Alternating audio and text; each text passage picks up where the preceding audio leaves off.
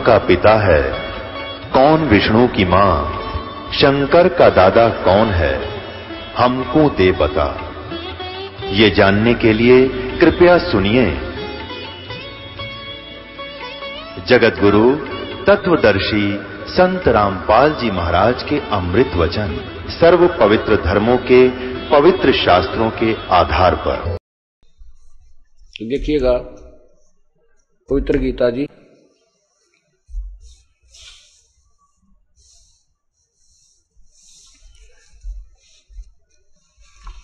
अध्याय नंबर पंद्रह। और श्लोक नंबर आपने सोलह सुन लिया, फिर देख लिए। इस संसार में नासवान और अविनाशी क्षर पुरुष नासवान अक्षर पुरुष, अविनाशी, ये दो प्रकार के परशु पुरुष हैं, यानी प्रभु हैं। संपूर्ण प्राणियों के शरीर नासवान और अविनाशी, जीवात्मा भी अविनाशी कहा गया इसी प्रकार। अब आगे बता सत्र में मैं क्लियर कर दिया। कि उत्तम पुरुष तु अन्य। है उत्तम पुरुष तु अन्य। वो पुरुषोत्तम तो कोई और ही है वो सच्चा भगवान, वास्तविक प्रभु तो कोई और है, श्रेष्ठ प्रभु। और परमात्मा इति उदाहरत जिसको भगवान कहा जाता है, परमात्मा। और ये लोक तरम अविश्य अविश्य विभर्ति अवय ईश्वर। जो लोक तरम तीनों लोकों में प्रवेश करके सबका धारण पोषण करता है, वो अविनाशी ईश्वर है अवय ईश्वर है। अब इससे ये सिद्ध हो गया कि अवय ईश्वर कैसे कहा इसको? और तीनों लोकों का धारण पोषण करने वाला कैसे है वो परमात्मा को देखिएगा। ये गीता जी अध्याय नंबर पंद्रह के श्लोक एक में कहा है कि ऊपर को जड़ तो पूर्ण परमात्मा है, नीचे को तीनों गुण रूपी शाखा है। और जो इसको तत्व से जानता है, यानी जड़ सभी विभागों को जानता है, जड़ कौन है अक्षर पुरुष कौन है, डार कौन अक्षर पुरुष कौन है, डार कौन है, तना कौन है शाखा क्या है, पत्ते कौन है तो स वेद विथ वो तत्वदर्शी संत है। ये देखिएगा संसार रूपी वृक्ष गीता अध्याय नंबर पंद्रह का मंत्र नंबर एक से चार का वर्णन है। परमात्मा ने खुद आकर बताया कि अक्षर पुरुष एक पेड़ है निरंजन वाकी डार और तीनों देवा शाखा है ये पात रूप संसार। परमेश्वर कबीर जी ने बताया है। अब देखना अक्षर पुरुष ये देखिएगा ये एक पेड़ है यानी इससे ऊपर जो हम देखते हैं इसको तर, इसको उप, इतना जो देखते हैं ये एक पेड़ है।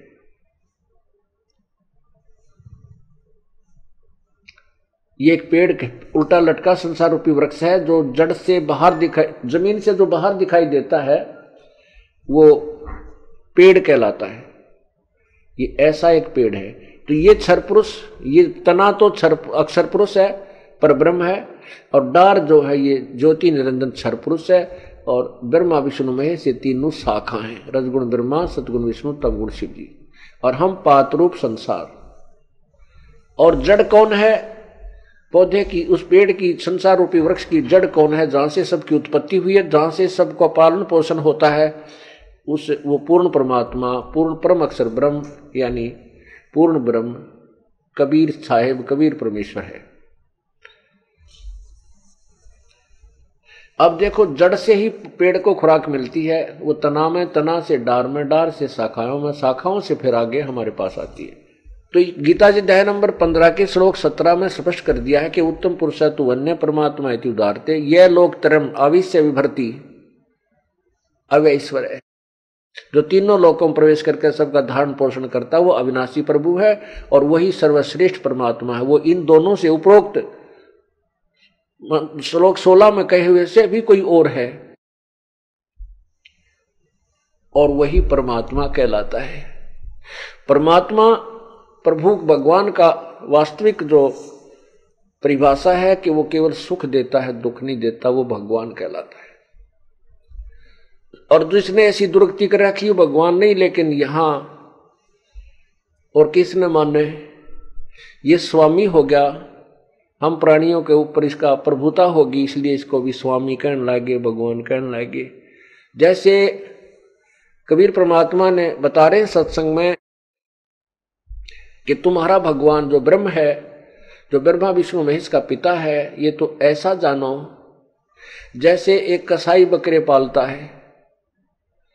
उन बकरों को सर्व सर्व सुविधा देता है, चारा भी होता है, उनके लिए जल, जलाशय भी होता है, उनमें घुमा, चराता है, उनके लिए फिर रक्षा के लिए ऊपर गर्मी, सर्दी से बचने के लिए व्यवस्था करता है, हिंसक पशुओं से बचने के लिए व्यवस्था करता है।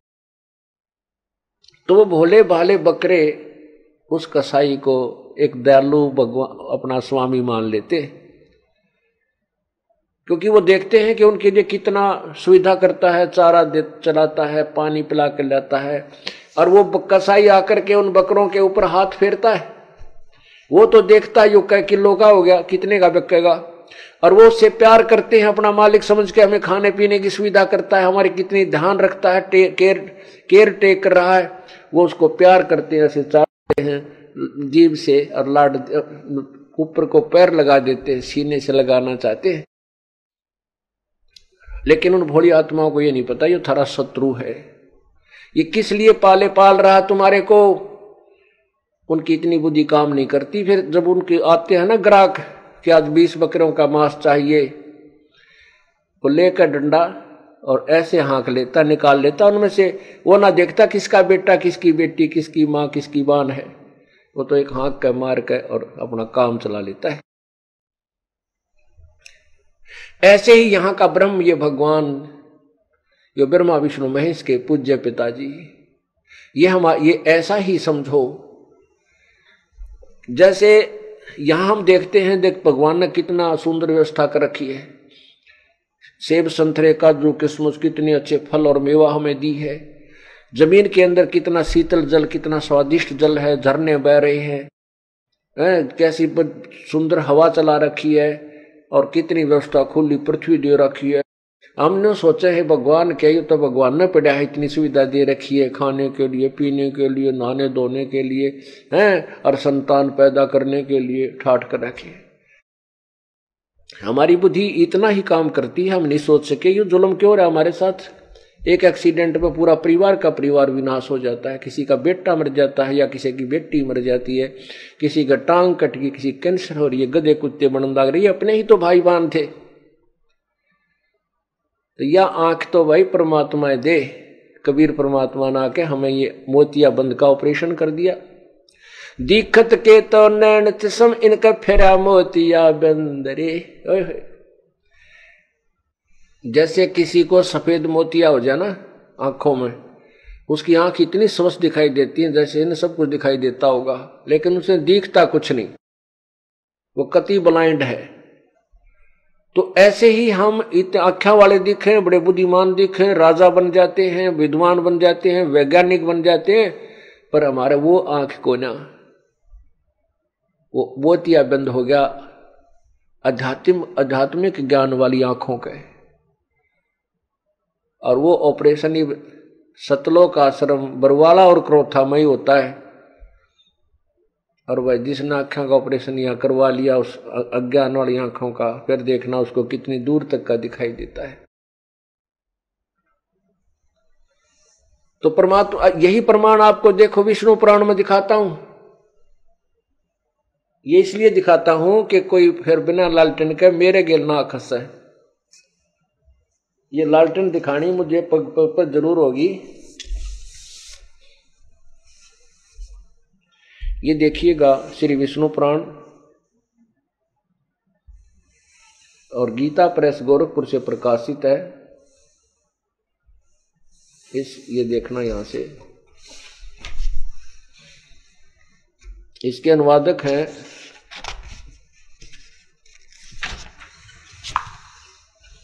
श्री विष्णु पुराण, अनुवादक श्री मनीलाल गुप्त, प्रकाशक हैं प्रकाशक है मुद्रक गीता प्रेस गोरखपुर। अब देखिएगा। बिल्कुल शुरू में ही सारी सच्ची कह रखी है इस काल और विष्णु के विषय में। काल उर्फ़ विष्णु काल, इसको विष्णु भी कहते हैं क्योंकि विष्णु रूप धारण भी कर लेता है, ब्रह्मा का रूप धारण करके धोखा देता है, शिव का रूप धारण करके धोखा देता है। अब देखिएगा श्री विष्णु पुराण, जो अभी आपको दिखाया था, उसमें निशान नहीं लगे हुए थे। अभी इसमें मैंने दास निशान लगा रखे हैं। फुर्सत में ये वही है, गीता पुरुष गौरव पुरुष प्रकाशित है। यहाँ देखिएगा, ये प्रश्न नंबर चार पे अध्याय नंबर दो, श्री विष्णु पुराण। अध्याय नंबर दो है ये। ये नीचे देखिए चार पृष्ठ पे।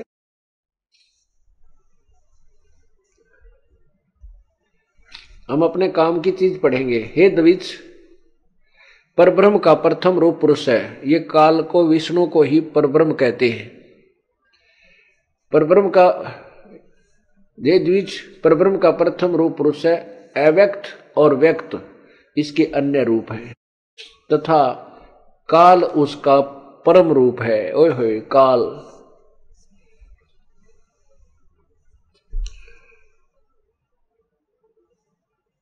ये देखना। अब पाँच पृष्ठ पे हे। मैत्रेय, प्रलय काल में भगवान के सामान्य अवस्था में सतीत हो जाने पर पुरुष के प्रकृति से पृथक सतीत हो जाने पर विष्णु भगवान का काल रूप परिवर्त होता है। ये क्या करता है कि जब एक ब्रह्मांड में ये प्रलय करता है प्रलय कई प्रकार की है। तो एक प्रलय ये करता है जब नीचे के ब्रह्मलोक के को छोड़ करके अन्य लोक विनाश में आ जाते हैं, ब्रह्मा, विष्णु महेश मर जाते हैं। और दुर्गा से ये अलग होकर के अपने इक्कीसवें ब्रह्मांड में चला जाता है। दुर्गा का अपने आलोक में रहती है कुछ समय के लिए। तो ये कहा कि इस काल विष्णु कहो चाहे पर ब्रह्म कहो, इसको काल कहो क्योंकि ये अज्ञानता बस ये पुराणों के वक्ता उस काल को भी कभी विष्णु कह रहे हैं, क्योंकि ये विष्णु रूप भी धारण कर लेता है। कह रहे हैं कि उसका एक प्रथम रूप तो भगवान है, पुरुष है, और परम रूप उसका काल है। अब प्रथम रूप पुरुष माने भगवान के साथ दिखाई हो जैसे काल है, वो कसाई है, उन बकरों को दयालु दयालु स्वामी दिखे था। लेकिन असली तो उसका रूप कसाई है। ऐसे ही ये ब्रह्म, ये क्षर पुरुष ज्योति निरंजन, ये सदा शिव महारूप काल रूपी ब्रह्म, ये यहाँ व्यवस्था किए हुए जैसे पृथ्वी पर कितनी सुंदर आहार दिखे हैं शीतल, दल, शीतल हवा तो यूँ तक प्रथम तो दिखा जानो भगवान से, भगवान में पड़ा है। बड़ा दयालु है, कितनी सुविधा दे रहा हमारे को। और फिर वो बिरान माटी करे हमारी या बेटा मर रहा, किसी की बेटी मर गई, कुणबा का कुणबा गाणी होगी। तो यो इसका परम रूप है, परम रूप इसका काल है, वास्तविक रूप इसका काल है। जैसे कसाई बकरे पालता उसका वास्तविक रूप तो काल, कसाई है। आपने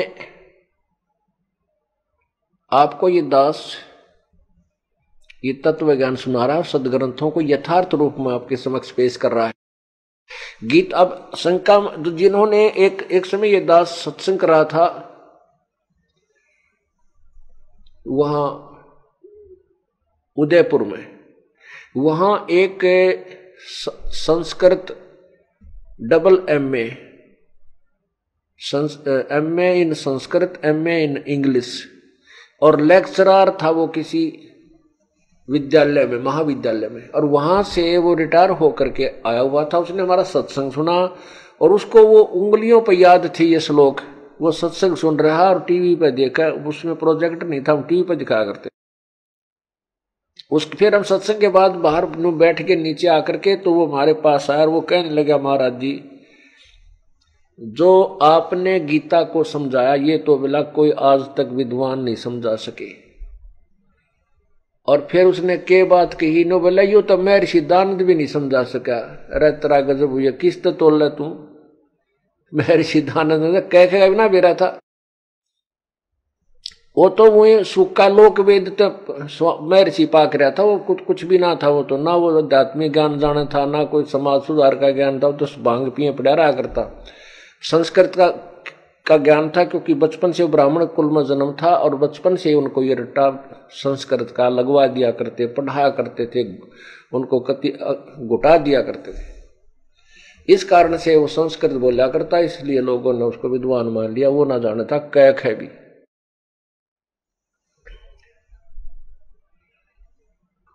तो पुण्यात्मा और वो कहता, मैं और समझाता फिरता हूँ गीता जी को। पर जो आपने सुलझा दिया, ऐसा मैंने समझानी आज तक नहीं देखा। मैं कहा, देख भी नहीं सकते। अब देखोगे कहाँ से को था को ना। दास के ऊपर परमात्मा कबीर साहब ने मेर करी, अपना खजाना खोल कर रख दिया। और ये सदग्रंथ जो एक पहाड़ बने हुए थे, आज पहली के कायदा बन गया हमारे लिए। गीता और वेद, संस, ये पुराण, कुरान, बाइबल, हमारे लिए तो पहली का कायदा बन गया। इसमें कोई विशेष बात है नहीं, क्योंकि ज्ञान है इसमें। लैंग्वेज का अंतर था। जिसको हम नहीं पढ़ सकते, उसको हमारे लिए पाठ था। अब उन्होंने स्वयं ही अनुवादित, अनुवाद भी कर रखे, हम तो हिंदी खूब पढ़ सकते हैं। और ऐसे भी बच्चे जो संस्कृत भी पढ़ लेते हैं। और दास आपके सामने या चाबी लगा के खोल देता, देख लो। अब हम क्या सुना करते लोक वेद सुना करते ब्रह्मा, विष्णु, महेश, अजरो अमर है और ब्रह्म सर्वशक्तिमान, सर्वेश्वर अमेर अमर यानी जो ब्रह्मा, विष्णु, महेश से जिनकी थोड़ी बुद्धि ऊपर उठी, वो ब्रह्म को फाइनल मान रहे थे। तो ये गीता ज्ञानदाता ब्रह्म कहता है कि मैं तो लोक वेद के आधार पर पुरुषोत्तम कहलाता हूँ। मैं पुरुषोत्तम नहीं, पुरुषोत्तम तो कोई और है जो सत्तर, पंद्रहवें अध्याय के सत्तरवें श्लोक में कहा पंद्रहवें अध्याय के अठारहवें श्लोक में उस, जो प्रसंग ये दास बता रहा था वहाँ, उदयपुर वाला तो उस विद्वान ने मुझे कहा कि देखो पंद्रहवें अध्याय के अठारहवें श्लोक में कहा कि इस लोक वेद में मैं पुरुषोत्तम प्रसिद्ध हूँ। मैं बोला, पहले तो लोक वेद की डेफिनेशन सुन। कबीर परमात्मा कहते हैं, पीछे लग गया जाऊँ था मैं लोक वेद के साथ, रस्ते में सतगुरु मिले, यो दीपक दे दिया हाथ। कबीर परमात्मा आप ही परमेश्वर हैं। आप ही यहाँ आकर के तत्वदर्शी संत की भूमिका की सतगुरु की भूमिका की और स्वयं ही एक दास की भूमिका स्वयं ही एक परम संत की भूमिका की। उस भूमिका के अधिकार आधार पर वो कह रहे हैं कि जैसे आप लोगों को समझा रहे हैं कि मैं उन, वो तो नहीं कहीं साधना अन्य कर रहे थे पर हम जो साधना कर रहे हैं हमारे लिए बता रहे कि जन साधारण उस लोक वेद पर आधारित होकर जो सुना सुनाया अक्षेत्रीय ज्ञान है, जो वास्तविकता से दूर है, उसके आधार पर साधना कर रहा था। और जब सतगुरु मिले, ये तत्व ज्ञान रूपी दीपक दे दिया तो फिर हम तुरंत उस ज्ञान को पटक के और ज्ञान को ग्रहण कर दिया पीछे लग गया, जाऊँ था मैं लोक वेद के साथ। रस्ते में सतगुरु मिले भाई दीपक दे दिया हाथ। ये दास ये दास रामपाल दास। पहले हनुमान जी का पुजारी था और लोक वेद के आधार पर हनुमान चालीसा सात बार डेली करता था। हनुमान जी का व्रत रखता था, पच्चीस वर्ष तक कंटिन्यूस रखा घर के भी छोम आ जाते, सिर में दर्द हो जाता, बालक सा था जो शुरुआत की। घर के घर वाले कहते, भाई तू बोधा आदमी और क्यों सिर में दर्द करया करे, क्यों भूखा मरया करे? ना कोई घर का जाना था, किसी व्यक्ति व्यक्ति को। पर मेरे या पिछले संस्कार मालिक के दिए हुए थे, पर वो ना गया, क्योंकि जो पुण्य आत्मा है, वो कोई ना कोई भक्ति की आड़ पकड़े बिना रह ही नहीं सकती। पच्चीस वर्ष तक मैंने हनुमान जी के व्रत रखे, मंगलवार के। जन्माष्टमी का व्रत रखना। अब व्रत रखा करते, व्रत थोड़े याद रहा करते भूख गणी। व्रत वर्त का नहीं मना मंगल, अनुमान याद आया करता वो भूख याद आया करती किस समय बारह बजे रोटी खावा तो ऐसा ये लोक वेद था। ब्रह्मा, विष्णु, महेश को सर्वेश्वर माने बैठे थे, ये लोक वेद था। और जो ब्रह्म को फाइनल माने बैठे, ये भी लोक वेद है। सुना सुना ज्ञान, बिल्कुल शास्त्र से बहुत दूर यानी लोक वेद होता, सुना, सुनाया, अधूरा ज्ञान।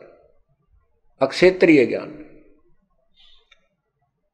तो मैंने उसको सुनाया कि जो आपने सुना है, जैसे ये क्या कहना चाहता है, ये ब्रह्म के मुझे तो लोक वेद में सुने सुनाए ज्ञान के आधार पर मैं परमात्मा प्रसिद्ध हूँ, नहीं तो फिर सत में जाके सत्तर में श्लोक की क्या आवश्यकता थी लिखने की? वो लेक्चरार ने बोला, बात किया, आपने तोड़ पाट दिया तो। वो कहने लगा, आपने तो कमाल कर दिया जमा आँख बना दी मेरी तो। और मैं और समझा करता मुझे इस गीता का कह कह का पता नहीं था। और तेरा गजब हुई हो। तो पुण्यात्माओं, अब देखिएगा वो गीता जी अध्याय नंबर श्लोक पंद्रह का, अध्याय पंद्रह का श्लोक अठारह। पवित्र गीता जी अध्याय पंद्रह का श्लोक आपने सत्रह सुना। उत्तम पुरुष है, तू अन्य परमात्मा इति उदाहरत यह लोक तरम आविश्य विभर्ति अवैश्वर है। उत्तम पुरुष तो कोई अन्य ही तो अन्य ही है जो तीनों लोकों में प्रवेश करके सबका धारण पोषण करता है। वह अविनाशी परमेश्वर परमात्मा इस प्रकार कहा गया है। अब अठारहवें में देखना है। ये गीता ध्यान पंद्रह का श्लोक अठारह। क्योंकि मैं क्षर पुरुष, नासमान जड़वर्ग से और अतीत हूँ और अविनाशी जीवात्मा से भी उत्तम हूँ, इसलिए लोक और वेद में पुरुषोत्तम नाम से प्रसिद्ध हूँ। अब संस्कार देखो इसकी दोबारा। यस्मात शरम अतीत अहम अतीत अहम अक्षरात अपि च उत्तम। अतः अस्मि लोके वेदे च प्रथित पुरुषोत्तम। इसका अर्थ क्या है कि मैं मेरे ये क्या कहना चाहता है काल भगवान? कि जितने मेरे, किस ब्रह्मंड में मेरे अंतर्गत ये आत्मा है, ये चाहे तो शरीरधारी है चाहे आत्मा रूप में, सूक्ष्म रूप में है। इन सबसे मैं तगड़ा हूँ, अतीत हूँ, ऊपर हूँ। इसलिए लोक वेद के आधार पर मुझे पुरुषोत्तम पुरुषोत्तम प्रसिद्ध हो रहा हूँ। लेकिन मैं पुरुषोत्तम नहीं हूँ, क्योंकि उत्तम पुरुषा तो अन्य परमात्मा थी उधारते। वो तो सत्र में मैं कलियर हो लिया। तो पुण्यात्मा समझदार व्यक्ति ने तो देर लग नहीं, इतनी भी देर नहीं है। और सुई की नोक टेका इतना इसमें कोई मीन मेख नहीं, कोई निकाल सकता। यानी ये तत्व ज्ञान है।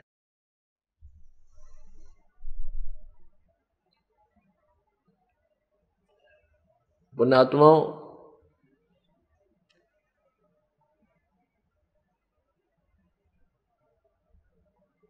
आज इस समागम का अंतिम दिन है। भक्तजन दूर दूर से आए भी होते हैं।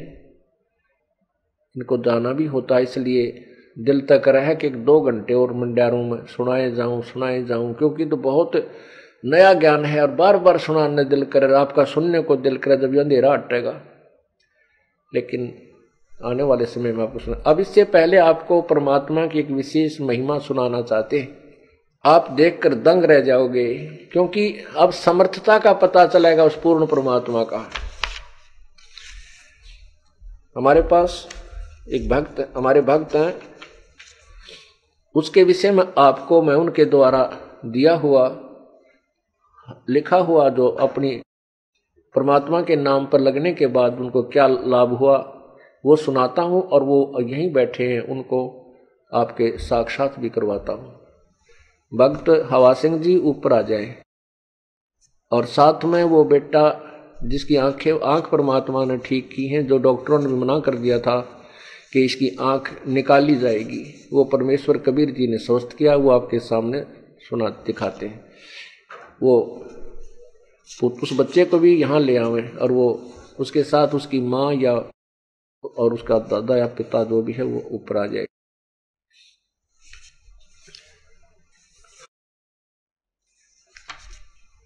पहले आपको उस बच्चे के विषय में सुनाते हैं, जिसकी आँख ठीक की परमात्मा ने आप देखिए। कबीर परमात्मा कहते हैं वेद हमारा भेद है, मैं मिलूं वेदन से नाही। और जौन वेद से मैं मिलूं, वो वेद जानते नाही। परमात्मा कबीर जी कहते हैं कि मैं, वेद मेरा ही मेरी महिमा गा रहे और मैं इन वेदों में वर्णित विधि से प्राप्त नहीं हो सकता। और जिस विधि से, जिस वेद जिस ज्ञान में, जिस वेद में मेरे पाने की विधि लिखी है वो तत्व ज्ञान को, ये वेदों में नहीं है वो। इन चारों वेदों में नहीं। जौन वेद से मैं मिलू, वो वेद जानते नहीं। आपको यजुर्वेद, आपको ऋग्वेद। ऋग्वेद मंडल नंबर दस। और सूक्त नंबर एक सौ इकसठ का। अब कहते, परमात्मा कहते हैं, वेद मेरा भेद है। वेद जो है, मेरी महिमा बताते हैं, पर मैं मिलो वेदों से ना ही, इन चारों वेदों से मैं मिल नहीं सकता। ये मेरे गुणगान करते हैं। और जिस वेद से मैं मिलूं, ये वेद जानते ना ही। वो तत्व ज्ञान है, तत्व वेद है। अब देखिएगा यजुर् ये ऋग्वेद ऋग्वेद मंडल नंबर दस। ऋग्वेद, ये देखिएगा, महर्षि दानंद सरस्वती मंडल एक से छह। श्रीपाद दामोदर सातवलेकर मंडल सात से दस। इन्होंने अनुवाद किया है। अब देखना इस मंडल नंबर दस के सूक्त नंबर एक सौ इकसठ में और मंत्र नंबर दो में कितना स्पष्ट किया है। ओहो। ये देखिएगा, दसम मंडल दसम मंडल। मंडल नंबर दस, ऋग्वेद ऋग्वेद भाष्यम। इन्हीं के द्वारा अनुवादित है। ये मंत्र नंबर दो। क्या बताते हैं? ये संस्कृत के बाद इन्होंने अनुवाद किया है। ये संस्कृत है इसकी भाषार्थ। यहाँ यदि रोगी की आयु अक्षीण आयु हो गई हो, यदि वह इस लोक से चला गया हो, यानी मर गया हो, और यदि वह मृत्यु के पास पहुँच चुका हो तो भी तो भी उसको मैं मृत्यु देवता से, मृत्यु देवता नृत्य से, के पास से लौटा ला सकता हूँ। और उसको सौ वर्ष का जीवन जीवने के लिए प्रबल करूँगा। अब और देखो।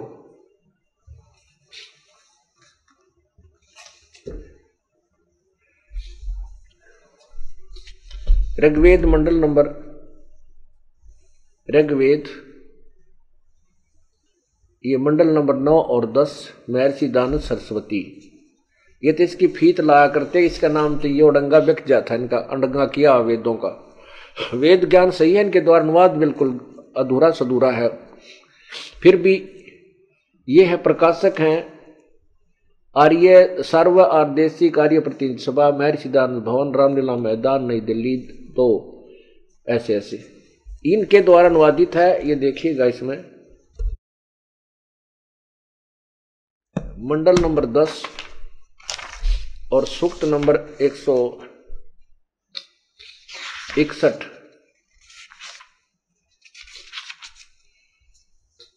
ये देखिएगा। एक सौ इकसठ सूक्त है, ऋग्वेद मंडल नंबर दस, सूक्त नंबर एक सौ इकसठ, मंत्र नंबर ये दो। इसमें भी यही प्रमाण दिया है भाषार्थ, यदि रोगी नष्ट जीवन शक्ति वाला हो गया है हाँ यहाँ देखो। यदि रोगी नष्ट जीवन शक्ति वाला हो गया है यदि अथवा सीमा से परे चला गया है, यदि मृत्यु के समीप पहुँच गया है, गया ही है तो भी उस रोगी को मैं वैद अब देखो, इन्होंने अड़ा दिया मैं वैद ये कोई दवाइयाँ किताब है? ऋग्वेदी तो भगवान के बारे में बता गया है कष्टपद रोग से पंजे से छुड़वा लाता हूँ और सौ शरद ऋतुओं तक, यानी सौ वर्षों तक जीने के लिए इसको बलयुक्त करता हूँ। अब इस, ये जो इन्होंने अपनी अड़ंगा बीच में अड़ाए बिना इनका काम चलता कोई ना, क्योंकि इनका ज्ञान कराना था, दुनिया को गुमराह करना था। अब आपको दिखाते हैं, ये देखिएगा एक और अनुवाद, अनुवादकर्ता ने इन्हीं के। आर्य समाज के ही अनुवादकर्ताओं ने एक और अनुवादकर्ता ने इस ऋग्वेद का अनुवाद किया है, वो देखिएगा।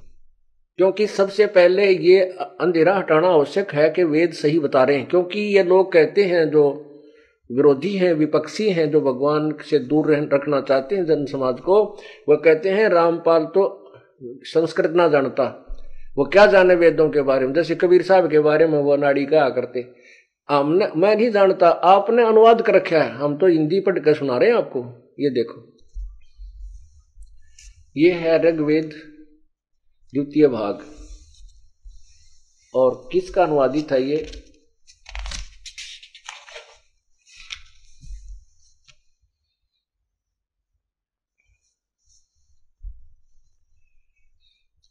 प्रधान कार्यालय, वेद मंदिर, महात्मा वेद भिक्षु सेवा आश्रम लेखराम नगर इब्राहिमपुर, मुखमेलपुर, दिल्ली। और ये कहाँ से प्रकाशित है? दान संस्थान, नई दिल्ली, प्रकाशन। यहाँ से प्रकाशित है। और इसकी प्रकाशक कौन है? पंडिता राकेश रानी। अब इसी में देखिएगा। ऋग्वेद मंडल नंबर दस का, सूक्त नंबर एक सौ इकसठ। देखिएगा, ये है ऋग्वेद मंडल नंबर दस, सूक्त नंबर एक सौ इकसठ। और ये मंत्र नंबर दो।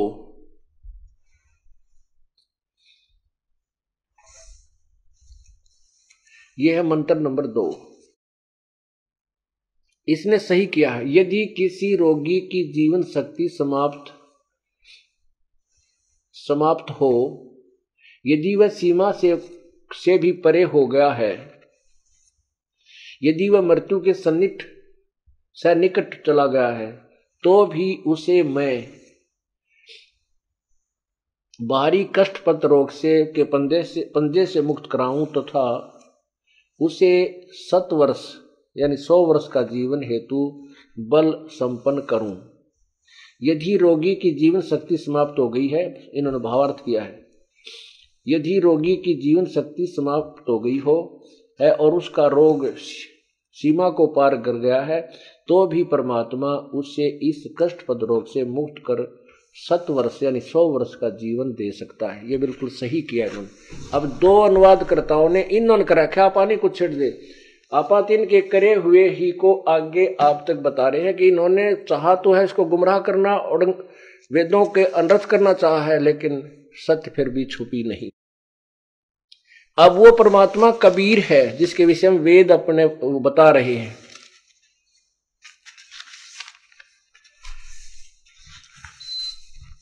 इनके द्वारा ये आपने देखिएगा, ये बच्चे आए हैं। ये लड़का बैठा है, ये इसका दादाजी और इसकी मम्मी इसके साथ है, इनकी माता जी इनके चित्र देखो।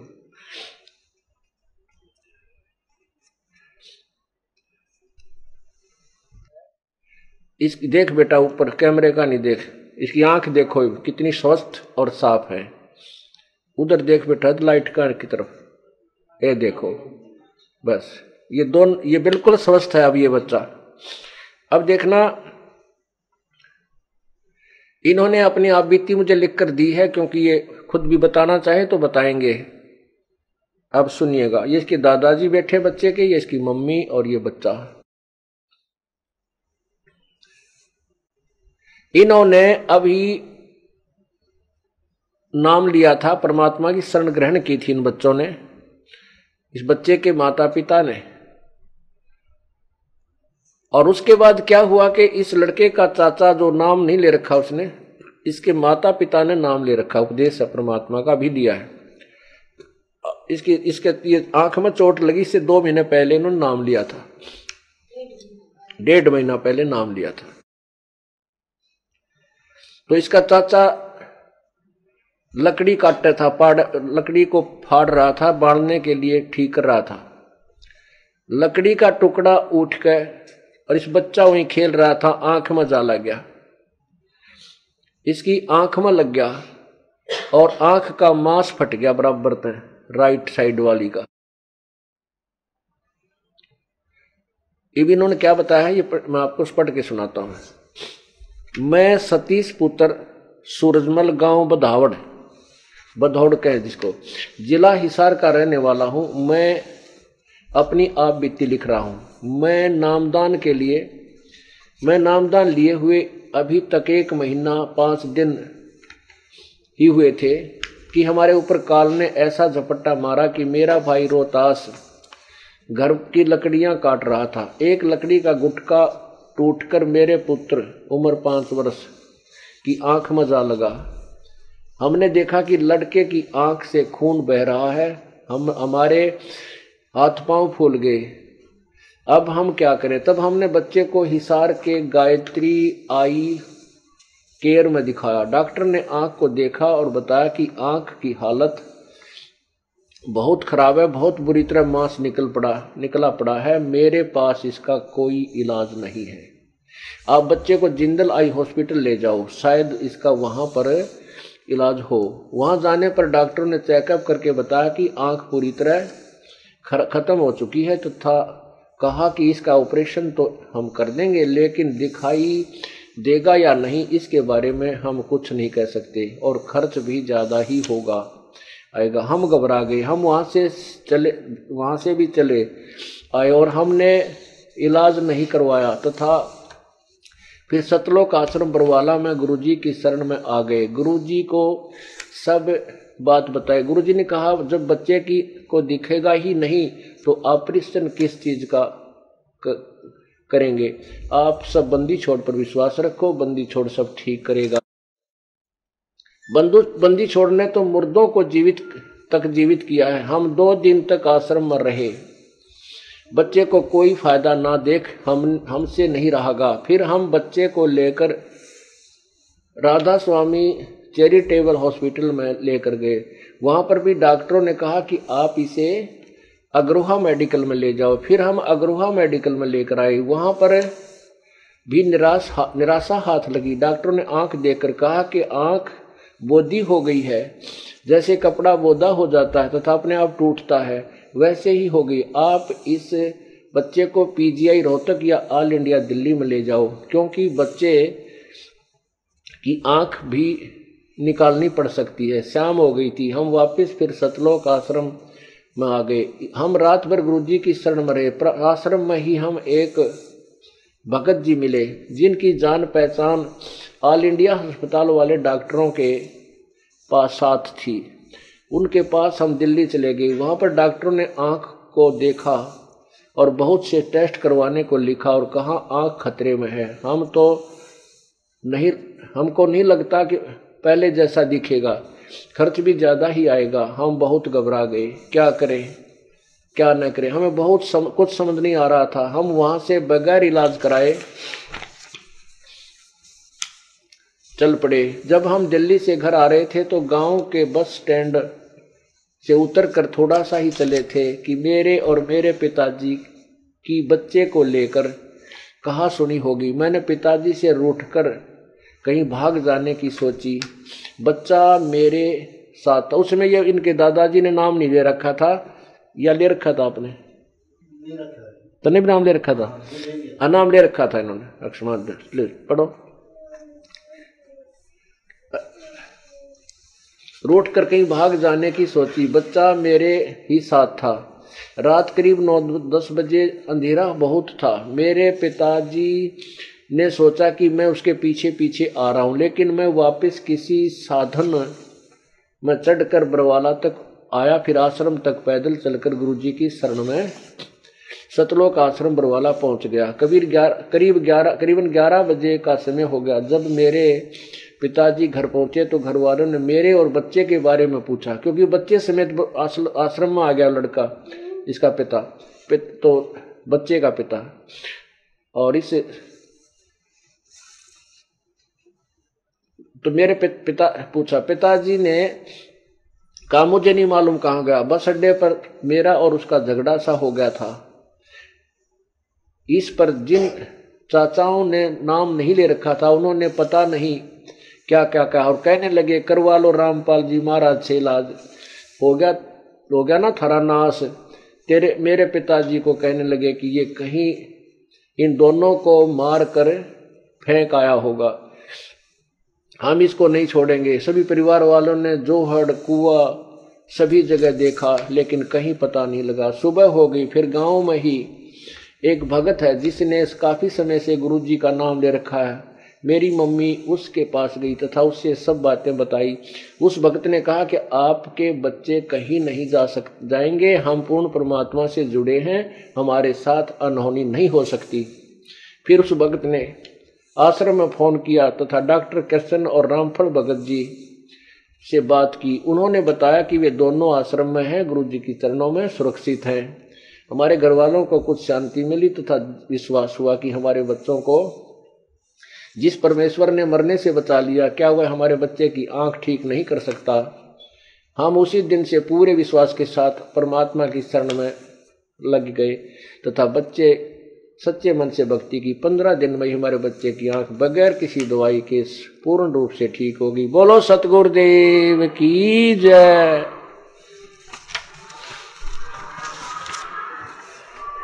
बंदी छोड़ कबीर साहेब की जय। अब इसके साथ ही इन्होंने ये टेस्ट लगाए हैं, ये देखिएगा पुण्यात्माओं। ये देखिएगा राधा स्वामी चैरिटेबल हॉस्पिटल। ये है अमरजीत नाम है इस लड़के का। उम्र चार वर्ष लिखी है। और दिनांक है, ये है दिनांक चौदह ग्यारह। चौदह ग्यारह जी, दो हज़ार आठ। और ये है राधा स्वामी चैरिटे, वही उसी के आगे बहुत सी टेस्ट टेस्ट हैं। ये Jindal hospital, Jindal institute of medical sciences, उसमें भी गए ये ये है eye care, Gayatri eye care institute Hisar में, यहाँ भी दिखाया। पुण्यात्माओं एक गरीब, इन्होंने अब देख लिया कि सब डॉक्टर भी नाट लिए। वैसे क्योंकि जब पुराने भक्त होते तो इतना अविश्वास भी नहीं होता। फिर भी अच्छा किया इन्होंने, क्योंकि आँख का मामला था और सब डॉक्टरों की भी सलाह ले ली और डॉक्टरों ने भी हाथ खड़े कर दिए। दिखण की कोई गारंटी नहीं, आँख का ऑपरेशन कर देंगे, बदलनी भी पड़ सकती है। अब देखिएगा इन बच्चों का, खड़े होकर आप अपना बताओ बच्चे। देखो, ये बैठी बैठी बता देते कुछ बताना चाहेगी बेटी? बोलो। कुछ बताना चाहेगी जो मैंने बताया ये सही है? देखो इसकी तरफ़ कर। जो मैंने बताया है ये सही है, तुम बताओ इसके दादाजी, क्या नाम आपका? जो मैंने बताया ये ठीक है ना? हाँ। ये इसके आपका क्या नाम है? उसको दे सूरजमल ने हाँ। भाई आपका क्या नाम है? सूरजमल आप, जो ये मैंने बताया, पढ़ करिए आप, आपकी सही है ना ये? और कुछ कहना चाहते हो इसके विषय में? अच्छा ठीक है। परमात्मा हाँ। हाँ ठीक है। अब देखो, जाओ बेटा फिर। ले जाओ बच्चे को। हैं? हैं?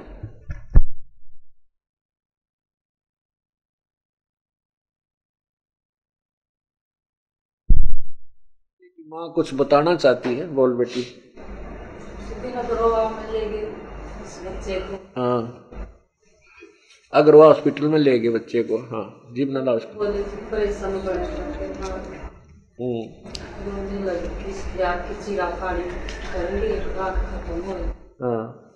ऊपर ना कर ले बेटी। अपने मुँह का सारा ऐसी। हाँ।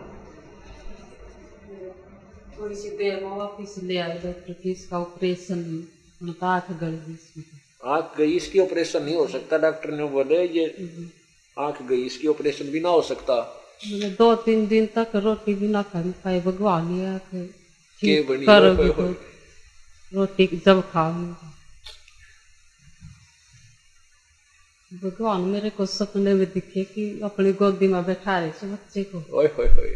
बेटा रो मत ये अपने आप ठीक होगी भगवान ने ठीक कर दी। किया बोलो सतगुरुदेव। कौन भगवान दिखे बेटी तने? गुरु जी आप ये बेटी कह रही है कि परमात्मा कबीर जी, इस दास के रूप में बच्चे को लिए हुए दिखाई दिए, बेटी रो है ना, तेरा बेटा बिना ऑपरेशन के ठीक हो जाएगा। बोलो, सतगुरुदेव। बस बेटा।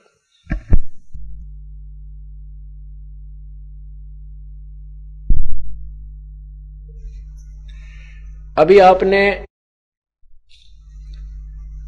इस दुखी परिवार की आत्म कथा सुनी। अब इस बच्चे की क्या जीवन था, एक आँख निकल जाती। और देखो, आज इसकी आँख कबीर परमात्मा ने स्वस्थ कर दी। इस कबीर परमात्मा ने स्वस्थ कर दी।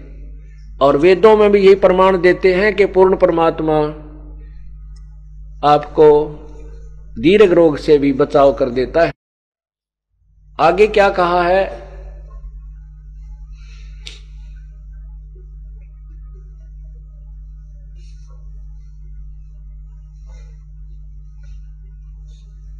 ऋग्वेद मंडल नंबर दो, ऋग्वेद मंडल नंबर दस।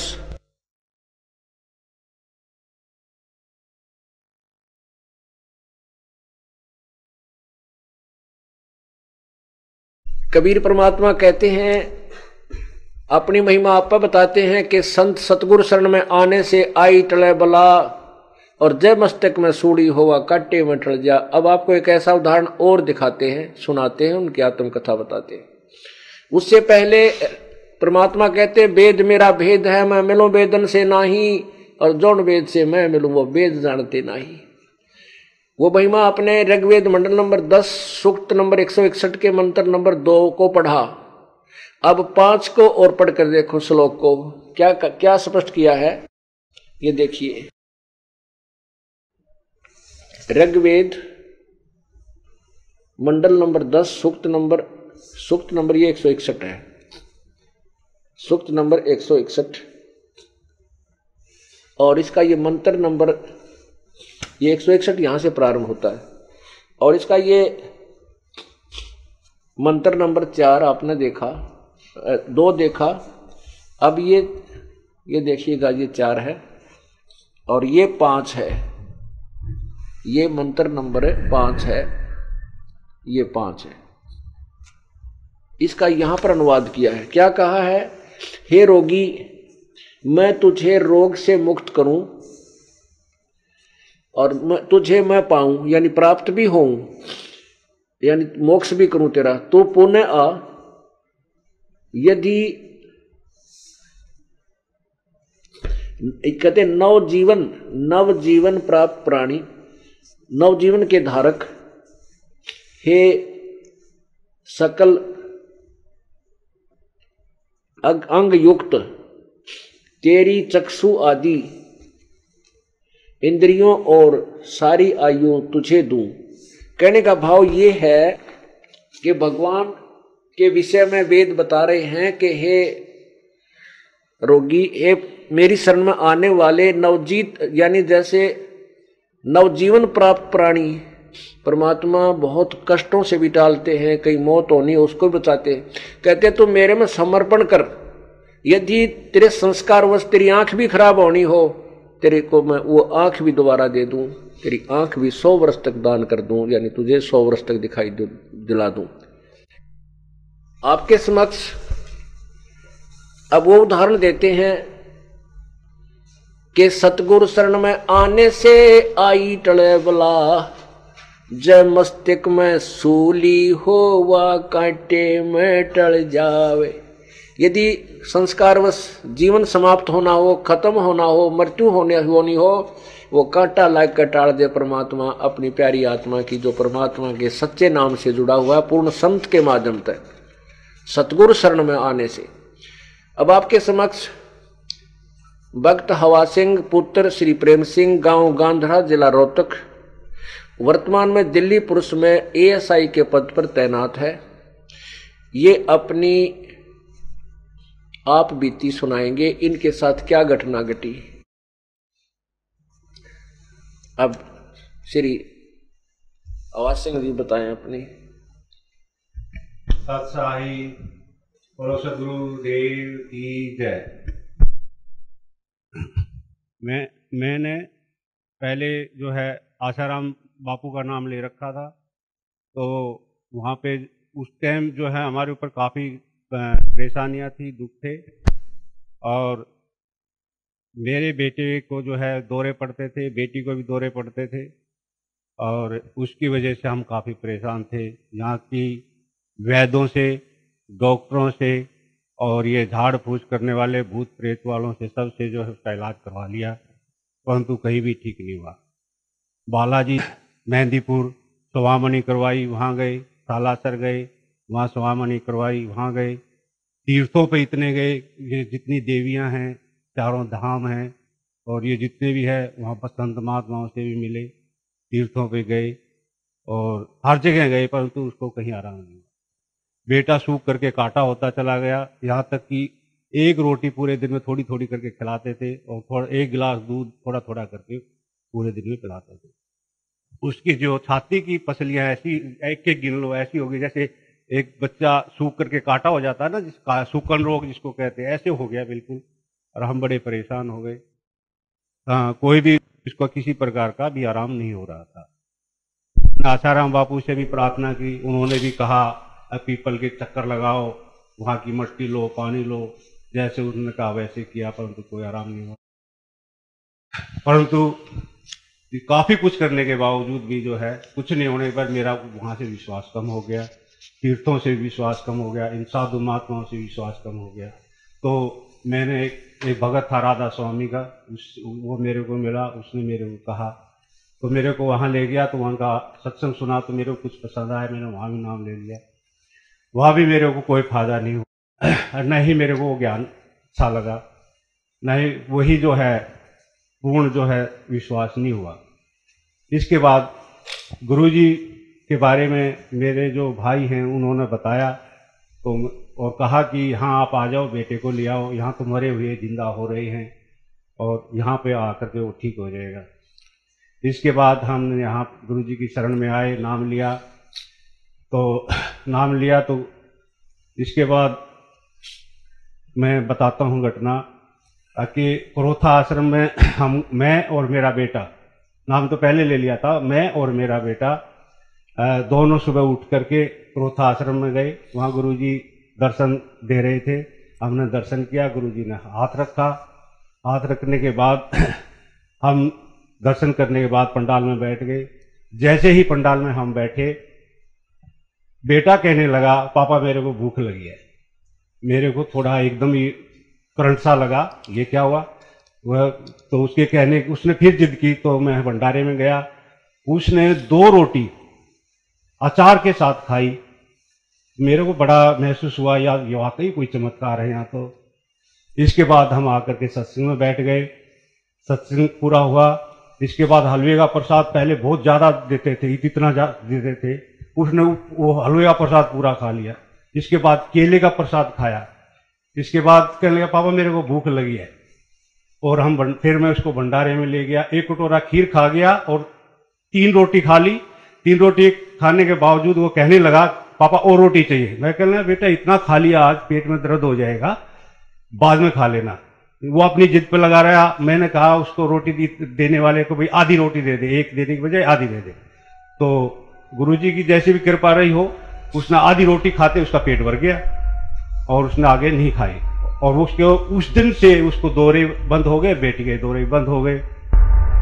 सतगुरुदेव की बंदी छोड़ कबीर परमेश्वर जी की जय। सत साहेब आज तो उसको कोई दौरे नहीं पड़े। और एक बार आ, उस आ, हमने कुछ दिन के बाद वहाँ नरेला में आ गए। नरेला में एक, आए हुए एक महीना ही हुआ था कि जन्माष्टमी का दिन था। तो सबकी लाइट आई हुई थी, हमारी लाइट नहीं थी। तो करीबन रात के नौ, दस बजे का समय था तो मैं लाइट को चेक करता करता हुआ ट्रांसफार्मर में चला गया। ट्रांसफार्मर के चौतरे पे मैं चढ़ा तो ऐसे ऊपर को मैंने हाथ किया। तो ग्यारह हज़ार जो वोल्टेज की जो तार है उसमें मेरा ये हाथ जो है टच हो गया। और मैं ऐसे कैसा खड़ा रह गया करंट सारी शरीर में हो गया। थोड़ी ही देर में मैं तो गिर गया। गिरने के बाद मेरे को नहीं मालूम क्या हुआ क्या नहीं हुआ। थोड़ी देर बाद मेरे गुरुजी मेरे को दिखाई दिए उन्होंने ऐसे हाथ किया और मैं ज़िंदा हो गया। बोलो सतगुरुदेव।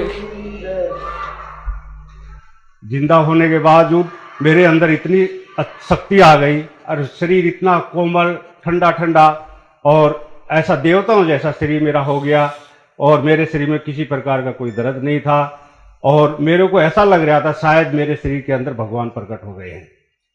और मैं उठा उठ के, के घर आया। घर आने के बाद दरवाज़ा खुलवाया तो बेटी ने दरवाज़ा खोला। तो बेटी कहने लगी पापा जी आपके शरीर से तो बदबू आ रही है। तो उस जैसी बुर्दू हाँ जले हुए की बदबू आ रही है। तो लाइट उस टाइम आ चुकी थी। तो उसने लाइट में देखा तो पापा तेरे तो आपके तो हाथ भी जले हुए हैं, पैर भी जले हुए हैं। तो मैंने भी देखे, मैं बड़ा आश्चर्य हुआ। मेरे कोई दर्द ही नहीं था। और इतने में तो तहलका मच गया, सब इकट्ठे हो गए। सब कहने लगे, नर्सिंग होम में ले चलो, नर्सिंग होम में ले मैं कहने लगा, मेरे को कुछ नहीं हुआ। मेरा तो शरीर पहले से ज़्यादा ताकतवर और ठंडा ठंडा स्वस्थ एकदम ऐसा जैसे मेरे शरीर में कोई रोग ही ना हो। और देवताओं जैसा बिल्कुल शरीर हो रहा, एकदम और जैसे ऐसा लग रहा है मेरे को जैसे भगवान प्रकट हो रहे हैं अंदर। तो मैंने कहा नर्सिंग होम में जाने की कोई ज़रूरत नहीं, ऐसा करो, सौ नंबर पर टेलीफोन कर दो, पीसीआर आ जाएगी और हॉस्पिटल ले जाएगी, वहाँ पट्टी वट्टी हो जाएगी और इसकी, इससे ज़्यादा कोई ज़रूरत नहीं है। इसके बाद सौ नंबर पर टेलीफोन कर दिया, हॉस्पिटल में गए पट्टी वट्टी कर दी गई। डॉक्टर साहब ने हालात देखते कहने लगे, ये तो सीरियस केस है। जाते तो पहले उन्होंने पट्टी वट्टी जो भी कुछ कहा, इंजेक्शन लगाए ईसीजी करा जो भी कुछ उन्होंने अपना करना था, किया करने के बाद कहने लगे कि हम आपको, आपका सीरियस केस है और आपको बड़े हॉस्पिटल में भेजना पड़ेगा। इस पर मैंने कहा कि मैं बिल्कुल स्वस्थ हूँ। मेरा शरीर पहले से, मैंने जो पहले बातें बताई थी, वह सब डॉक्टरों को मैंने बताई। तो डॉक्टर तो इस बात को मानने के लिए तैयार ही नहीं हुए। वो कहने लगे, नहीं, तीन दिन तक तो इसमें आपको इतना खतरा है, किसी टाइम भी आप की जान जा सकती है। इसलिए हम रिक्स नहीं ले सकते। परंतु मैंने कहा, मेरे से तुम कुछ लिखवा लो मिसी से कुछ लिखवा लो। और जो पुलिस वाला जो आया था, एसआई, वो मेरे साथ का था। उसने जो है मैंने उसको कहा, उसने फिर डॉक्टरों का तो वो मान गए, उसने रात भर मेरे को रखा। सुबह जो उनका जो इंचार्ज है, बड़ा डॉक्टर, वो आया। सबसे पहले उस, मेरे पास ही आया, चेक किया। चेक करने के बाद कहने लगा कि हम आपको नहीं रख सकते यहाँ, क्योंकि हमारा नौकरी का सवाल है। और आपको बड़े हॉस्पिटल में भेजना ही पड़ेगा। मैंने कहा मैं ठीक है, भेजना चाहते हो तो भेज दो। वैसे मैं बिल्कुल स्वस्थ हूँ। मेरा तो शरीर बिल्कुल देवताओं जैसा है और ऐसा लग रहा है मेरे अंदर जैसे भगवान प्रकट हो। रहे तो उन्होंने एंबुलेंस के लिए कहा, मैंने मना कर दिया, एंबुलेंस की कोई ज़रूरत नहीं, मैं अपनी गाड़ी से चला जाऊँगा। तो वहाँ से जो है, चले तो मैंने, हम सीधे घर आ गए, हॉस्पिटल कहाँ जाना था क्योंकि मैं अपने शरीर का तो मैंने पता था अगर मैं बिल्कुल कितना बढ़िया शरीर हो रहा है। घर आ गए, उस दिन हम हॉस्पिटल गए ही नहीं। अगले दिन हम गए हॉस्पिटल में तो वहाँ जाने के बाद डॉक्टर कहने लगे, वही एडमिट करने लगे, और वही कहने लगे, तीन दिन तक बड़ा खतरा है, तीन दिन की कभी भी आपकी जान से आ सकती है, इसलिए एडमिट करना ज़रूरी है, ये है, वो है। मैंने उन सब बातें उनको बताई कि नहीं, मेरा तो देवता जैसा शरीर हो रहा है, बिल्कुल दर्द नहीं है, और एकदम ठंडा ठंडा, शांत शरीर है, और ऐसा लग रहा है जैसे भगवान मेरे अंदर प्रकट हो रहे हों, और मैं गुरु जी ने ज़िंदा कर दिया हूँ, मेरे आपको घबराने की कोई ज़रूरत नहीं। इस पर उन्होंने कुछ विश्वास हुआ तो उन्होंने पट्टी वट्टी करके जो भी इलाज करना था कर दिया, हम वापस घर आ गए। तीन दिन तक यही शक्ति बनी रही। तीन दिन के बाद ये शक्ति चली गई तो एक सामान्य शरीर हो गया, और आज मैं धीरे धीरे वो ठीक हुआ आज मैं बिल्कुल स्वस्थ हूँ। बेटा भी स्वस्थ है, और बेटी भी सब हैं, और हर तरह से सुखी हैं, और भगवान की दया से, गुरुज महाराज जी की कृपा से आज मेरे पास प्रॉपर्टी भी, दो करोड़ के करीब है। और कोई कमी नहीं है। आपकी उंगली उंगली जो कैसी ये जो मेरी ये हाथ है ये आप देख रहे हो ये उंगली इतनी गई? उसी दुर्घटना में उसी दुर्घटना जल गया था पूरा शरीर पैर तक। पैर देखो। उंगली काट पैर देखो ये देखो। ये पैर अभी तक चिन्ह है इसका जले हुए का। ये देखिए निकट से अच्छी तरह। रख लो आराम से हाँ ये जले हुआ। अब तक भी चिन्ह है। तीन वर्ष चार पाँच वर्ष हो गए इस घटना को। कौन से सन की बात है ये? दो हज़ार तीन की। पाँच वर्ष तक आज तक चिन्ह है उंगली इसकी उसी दुर्घटना में कटी थी अच्छा, एक बार और मेरे साथ ऐसा घटना हुई मैं बताना चाहता हूँ। मैंने लिखा नहीं है इसमें गुरु जी कहेंगे मैं लिख कर दे दूँगा। एक बार मैं ड्यूटी से आ रहा था स्टेशन पे आया। स्टेशन पे आने के बाद मैंने एक ट्रेन आ रही थी मैंने ये नहीं देखा वो कौन सी ट्रेन है। और वो जैसे ही वो बंदी हुई मैं उसमें चढ़ लिया। चढ़ने के बाद, थोड़ी देर बाद वो मेरे पास टीटी आ गया। टीटी के लिए आपने कहाँ जाना है? माजी मैंने नरेला जाना है। बोला, ये तो यहाँ से चली हुई अम्बाला रुकेगी, शताब्दी एक्सप्रेस है, और ये तो कहीं रुक ही नहीं सकती गाड़ी। इसको को रोकता भी नहीं है। आप गलत चढ़ गए, इसमें अम्बाला उतरना पड़ेगा। माँ जी, अब कैसे होगा? बोला, अब ऐसा करो, वहाँ से ले जाओ आगे, ड्राइवर के उस पर उसको कह करके वहाँ रुकवाओ। तो मैं वहाँ जाने लगा आगे। तो आजादपुर से आगे पता नहीं, अचानक ही वो ट्रेन इतनी मंदी हो गई कि जिसकी कोई हद नहीं। तो मैंने वैसे गुरु, पहले जो उसने कहा कि अम्बाला रुके तो मैंने गुरुजी का नाम लिया, गुरुजी का ध्यान किया और कहा, गुरुजी, आज तो मैं बड़ा मुसीबत में फंस गया मैं क्या करूँ? अब अम्बाला जा करके वापस आना बड़ा मुश्किल हो गया। तो बस यही कहना था कि ट्रेन मंदी होने, मंदी होती चली गई। और इतनी मंदी हो गई जैसे रुकने के बराबर। और मैं कूद गया। और मैं जब से देखता हूँ अगर मन है ना मन कहता है कभी वो वैसे ही हो गई हो। उस दिन से मैं वहाँ से गुजरता हूँ ट्रेन से तो ये सोचता हूँ कि किस वजह से वो ट्रेन बंदी हुई थी। उस दिन के बाद कोई भी ट्रेन वहाँ बंदी नहीं हुई। क्योंकि सतगुरुदेव की तो मैं महसूस करता हूँ गुरु जी का नाम ले ऐसी मुसीबतों में गुरु जी एकदम आगे रहते हैं एकदम सामने रहते हैं पास रहते हैं और मदद करते हैं। सत साहिब। पुणात्माओं अभी भक्त सिंह जी ने आपने बता, आपको अपनी आप बीती बताई कि पहले ये श्री आसाराम जी के शिष्य भी थे, वहाँ से उपदेश भी ले रखा था, उनके द्वारा बताई सारी साधना भी करते थे, और इनके घर के भूत भी ना निकले। और तो समस्या समाधान बहुत बाद की बात पुणात्माओं एक एक परिवार, जो हमारे परमात्मा के, कबीर परमेश्वर के इस दास के माध्यम से शरण में है और जिसने चार पाँच वर्ष हो गए हैं, वो अब ये तो इसके पाँच चार और प्रमाण बताने रह गए होंगे मन में। ये तो डाट, डांट दिया मैंने एक एक परिवार को इतना सुख दे रखा परमात्मा ने, उसके, उनका थूक सूख जाता भगवान के गुण गाते गाते। इतने परम शक्ति युक्त हमारे कबीर परमात्मा है। तो पुणात्माओं, ये वो पूर्ण परमात्मा है, कबीर परमात्मा, कबीर परमेश्वर। परमा, क्या कहते हैं? जैसे ही हम आते हैं, नाम ले लिया। हमने सोचे हैं, कल हमारा ये वासन जैसे सारे सुख हो। परमात्मा कहते होंगे। क्या कहते हैं? धीरे धीरे रे मना, धीरे सब कुछ हो। माली सींचे सो गड़ा, वह समय आए फल हो। जैसे हमने आम का पौधा बीजना है तो उसको बीजेंगे, आम के पौधे को बीजेंगे, उसकी सिंचाई करेंगे और इंतज़ार करेंगे कि वो बड़ा हो जाए और बड़ा होने के बाद फिर आम का पेड़ देखना आपको कितना कितना फल देगा। आप भी खाओगे, पड़ोसी भी तोड़ ले जाएँगे, रिश्तेदार भी छका देगा। कहने का भाव यह है कि कुछ इस परमात्मा के सतभक्ति रूपी पौधे को आपने बीजा है। इसको थोड़ा समय दो भगवान को, बड़ा होने दो, फिर देखियो कितने सुख देगा। बोलो, बंदी छोड़ कबीर परमेश्वर जी की जय।